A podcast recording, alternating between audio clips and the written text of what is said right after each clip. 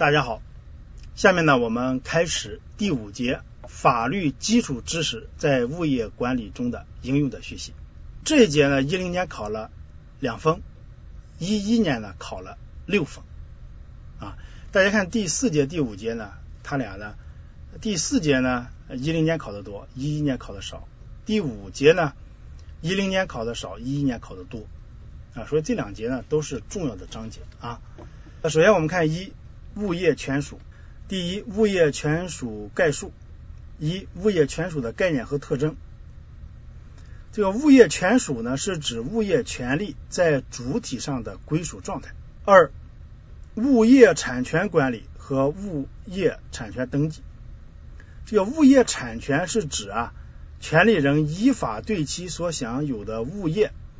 啊对其所有的物业享有什么占有使用收益处分的权利，这一定要记住啊，占有使用收益处分啊这四项权利。那么物业产权包括房产权和地产权两方面啊，物业必须经过法定登记才能赋予物业权属的法律效力。下面看二物业权利，物业权利呢是指业主、非业主使用人及啊他项权利主体根据有关法律规范通过各种途径取得的啊以物业的所有权为核心，包括物业使用权、物业抵押权、物业典权等内容的权利数啊。物业权利是一种物权啊，这句话要记住啊，物业权利是一种物权。一物业所有权指所有人对其物享有的占有使用收益处分的权利啊，物业所有权是物业产权中的核心权利啊。如果问你了，物业产权中的核心权利是什么权？就是物业所有权。物业所有权人在法律规定的范围内对物业可以行使啊占有使用收益处分四项权能，这四项权能一定要记住啊。其中处分权是物业所有权中最基本的核心权利，这个物业所有权呢就占有使用收益处分四项权能，那么这四项权能当中啊处分权是最基本的核心啊。我们说了前面还还有一句，就是物业所有权是物业产权中的核心权利啊等等，这这这非常多啊，要要记啊。那么二物业的使用权，三物业的抵押权。物业抵押权呢这里有一个一句话，就是物业的抵押权具有从属性、担保性，这句话要记住。四物业的相邻权，这呢有可能出这个案例题啊，所以呢我们一块看一下。呃，物业的相邻关系呢指两个或两个以上啊这个相互呃毗邻物业的所有人或使用人在行使占有使用收益处分权利时发生的权利义务关系。那么物业相邻关系呢从本质上讲是一方所有人或使用人的财产延伸，同时呢又是对他方所有人或使用人的财产权利的限制啊。常见的相邻关系有哪些？有相邻土地的使用关系啊，相邻房险排污关系，相邻用水、流水、节水、排水关系，相邻管线安设关系，相邻光照、通风、影响、震动关系，相邻疆界关系啊，就是有这么六方面啊。这六方面具体怎么处理呢？先我们看啊，一相邻土地的使用权，这呢就是非非常好理解啊，就是相邻一方的建筑物或土地处于邻人的土地包围之中啊，非经过邻人的土地不能到达公用通道，或虽有其他通道但需要较高的费用或十分不方便，这呢可以通过邻人的土地抵达公用通道。其他的几方面呢自己来看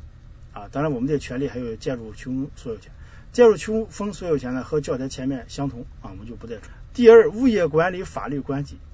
去年考了两分。首先呢我们看这个定义啊，这个物业管理法律关系啊是指物业管理法规调整物业管理的社会关系和社会行为时所形成的权利主体间的权利义务关系啊。体现物业管理当事人参与者的主观意志与国家意志的结合程度啊。下面看二，物业管理法律关系的这个要素啊，这个物业管理法律关系的要素包括主体、客体、内容啊。前面我们也谈到了，这一定要记住主体、客体、内容。一、物业管理法律关系的主体，这个主体呢是去年的多选题。这个主体呢是指参与物业管理法律关系享有权利承担义务的当事人。那么根据中国物业管理法规的规定，物业管理法律关系的主体是主体是什么啊？具有物业的业主身份、使用人身份，你是业主或者是使用人啊，比如说、呃、承租人啊，租的这个业主的房子，对吧？成呃这个这个使用人具有什么呢？自然人和法人啊，就是具有业主的身份或者是使用人身份的自然人、法人，这呢就是物业物业管理法律关系的主主体啊。自然自然人呢就是公民，法人呢包括物业管理企业法人、业主团体法人、行政管理行政主管机关法人等等啊，包括这么两种形式。那么符合一定条件的非法人组织和特殊情况下的国家也可以成为主体啊。你比如说、呃、提供家政装修服务的合伙企业和个人独资企业，呃物业管理公司下设的物业管理处等等啊。呃那么在特殊情况下，他们也可以成为这个管理主体。那么下一句话，物业管理法律关系的基本主体是业主及其管理组织、物业管理企业和物业管理活动的行政监督机关啊。我们看去年这道题啊，这道题稍微难一点啊，去年的五十七题。下列主体中属于物业管理民事法律关系主体的有 A 业主大会啊 B 物业服务企业 C 业主D 某市住房和城乡建设委员会 E 某区街道办事处啊。那么这些主体是哪类呢？我们这基本主体呢包括业主及其管理组织啊，物业管理企业和物业管理活动的行政监督机关。你看 B 呢是物业服务企业，对吧？ C 呢业主，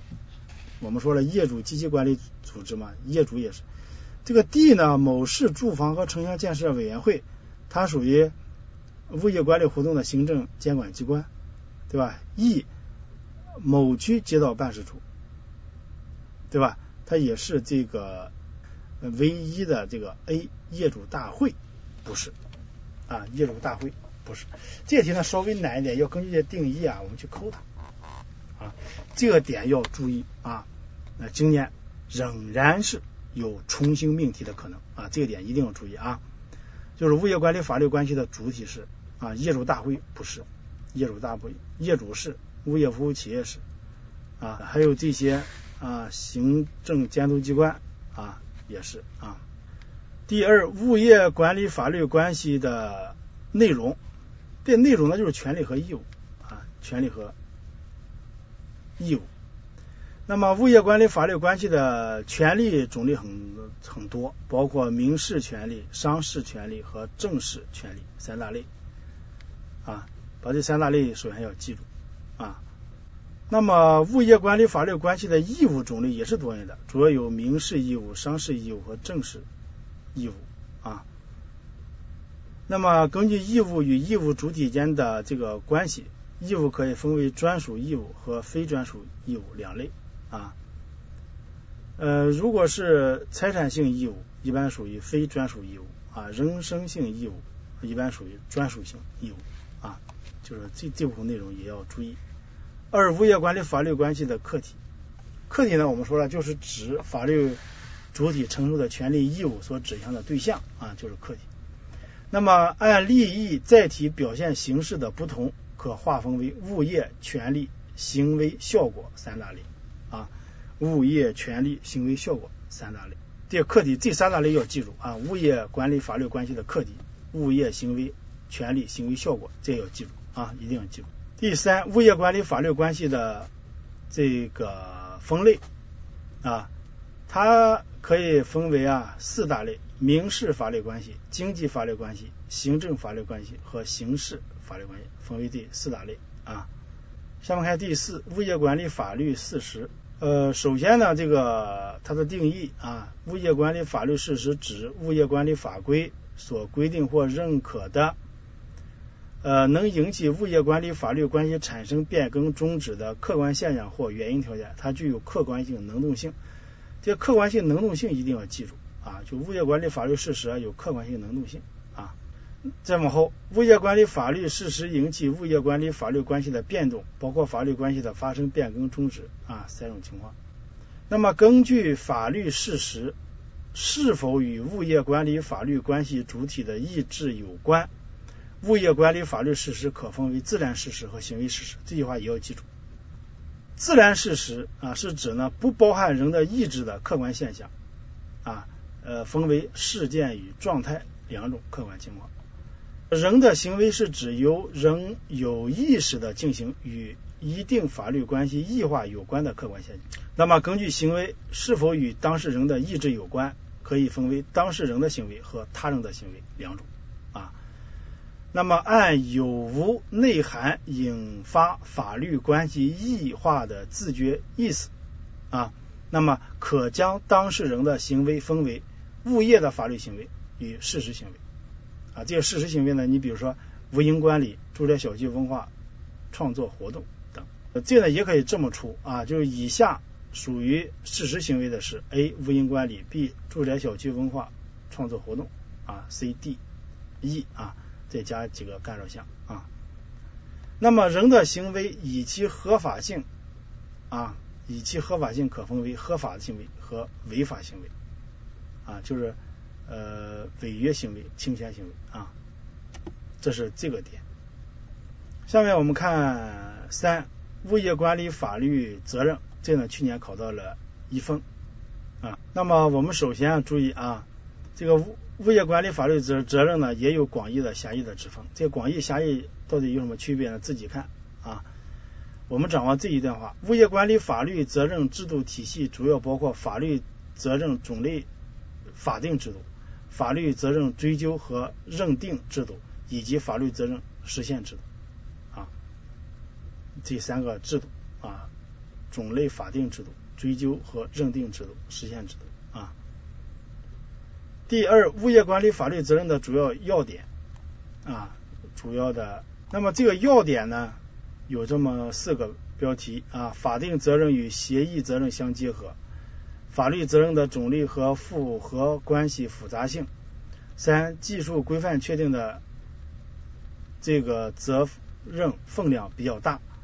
第四，法律责任的承担主体具有特定的身份啊。这呢是物业管理法律责任的主要条件，这个要记住的啊。第三，物业管理法律责任的规则、条件和原则。这个物业管理法律责任的一般构成，在一般情况下，物业管理法律责任的规则条件有下列四要素构成啊。这个规则条件啊，行为违法、损害结果、因果联系、行为人主观过错啊，这个要记住啊，就是物业管理法律呃责任的一般构成啊，有下列四个要素啊：行为违法，呃有违法的行为，还得有损害的结果，那么违法行为和损害结果之间还得有因果联系，最后呢还得主观人有过错啊，这可以啊，四个因素。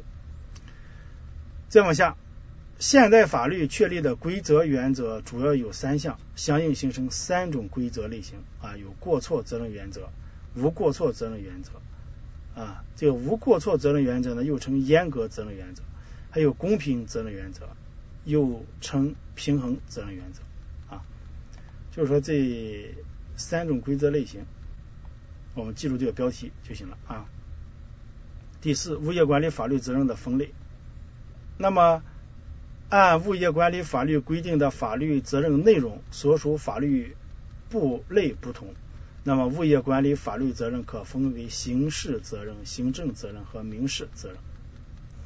那么首先呢，把这句话要记住啊，就是我刚才说的啊这句话。那么一，刑事法律责任，这这一段啊，承担刑事责任的方式是具体的刑事处罚，分为两类啊，一类呢是主刑，包括管制、拘役、有期徒刑、无期徒刑、死刑；二个是附加刑，主要包括罚金、没收财产和剥夺政治权利啊。这个呢就稍微注意一下啊，这个主刑、附加刑啊，哪些是主刑，哪些是附加刑啊。二、行政法律责任，那么这个定义啊。呃，后面第二句啊，行政责任按承担责任主体行政法律地位不同划分，可以划分为违法行政责任和行政违法责任啊。其中一，违法行政责任，违法行政法律责任的承担方式有行政侵权赔偿和行政处罚，这句话。行政违法责任的具体承担种类包括行政处罚、行政处分、劳动教养、教养、限期改正啊。那么物业管理行政违法责任可按承担责任主体的不同，主要分为六种情形啊。这六种情形看一看，非常简单啊。第三，民事法律责任。那么民事法律责任呢？这一句话啊，就是去年的考题，就是民事责任一般划分为违约责任和侵权责任两大类。物业管理涉及的法律责任多是复合责任。这道题这么出的：物业管理活动中，物业管理企业承担民事责任主要是违约责任和啊 C 这个侵权责任啊，呃，这个应该是 D 啊，侵权责任不是 C 是 D 啊，违约责任和侵权责任啊。那么这是这个点啊。这呢就是记一下我们相关的给大家点的这些内容啊。这一章呢还有最后一个知识点，就是物业服务合同。这个物业服务合同呢，一零年考了两分，去年呢考了三分啊，非常重要。那么今年仍然是个重点啊，不能说前两年考了，今年就不考了啊，仍然是个重点啊。呃，我们看啊，物业服务合同指物业管理企业接受小区业主或业主大会的聘任和委托，提提供物业服务，业主支付服务费用的这个书面协议啊，这叫物业服务合合同啊，物业服务合同。嗯，那么物业服务合同的性质，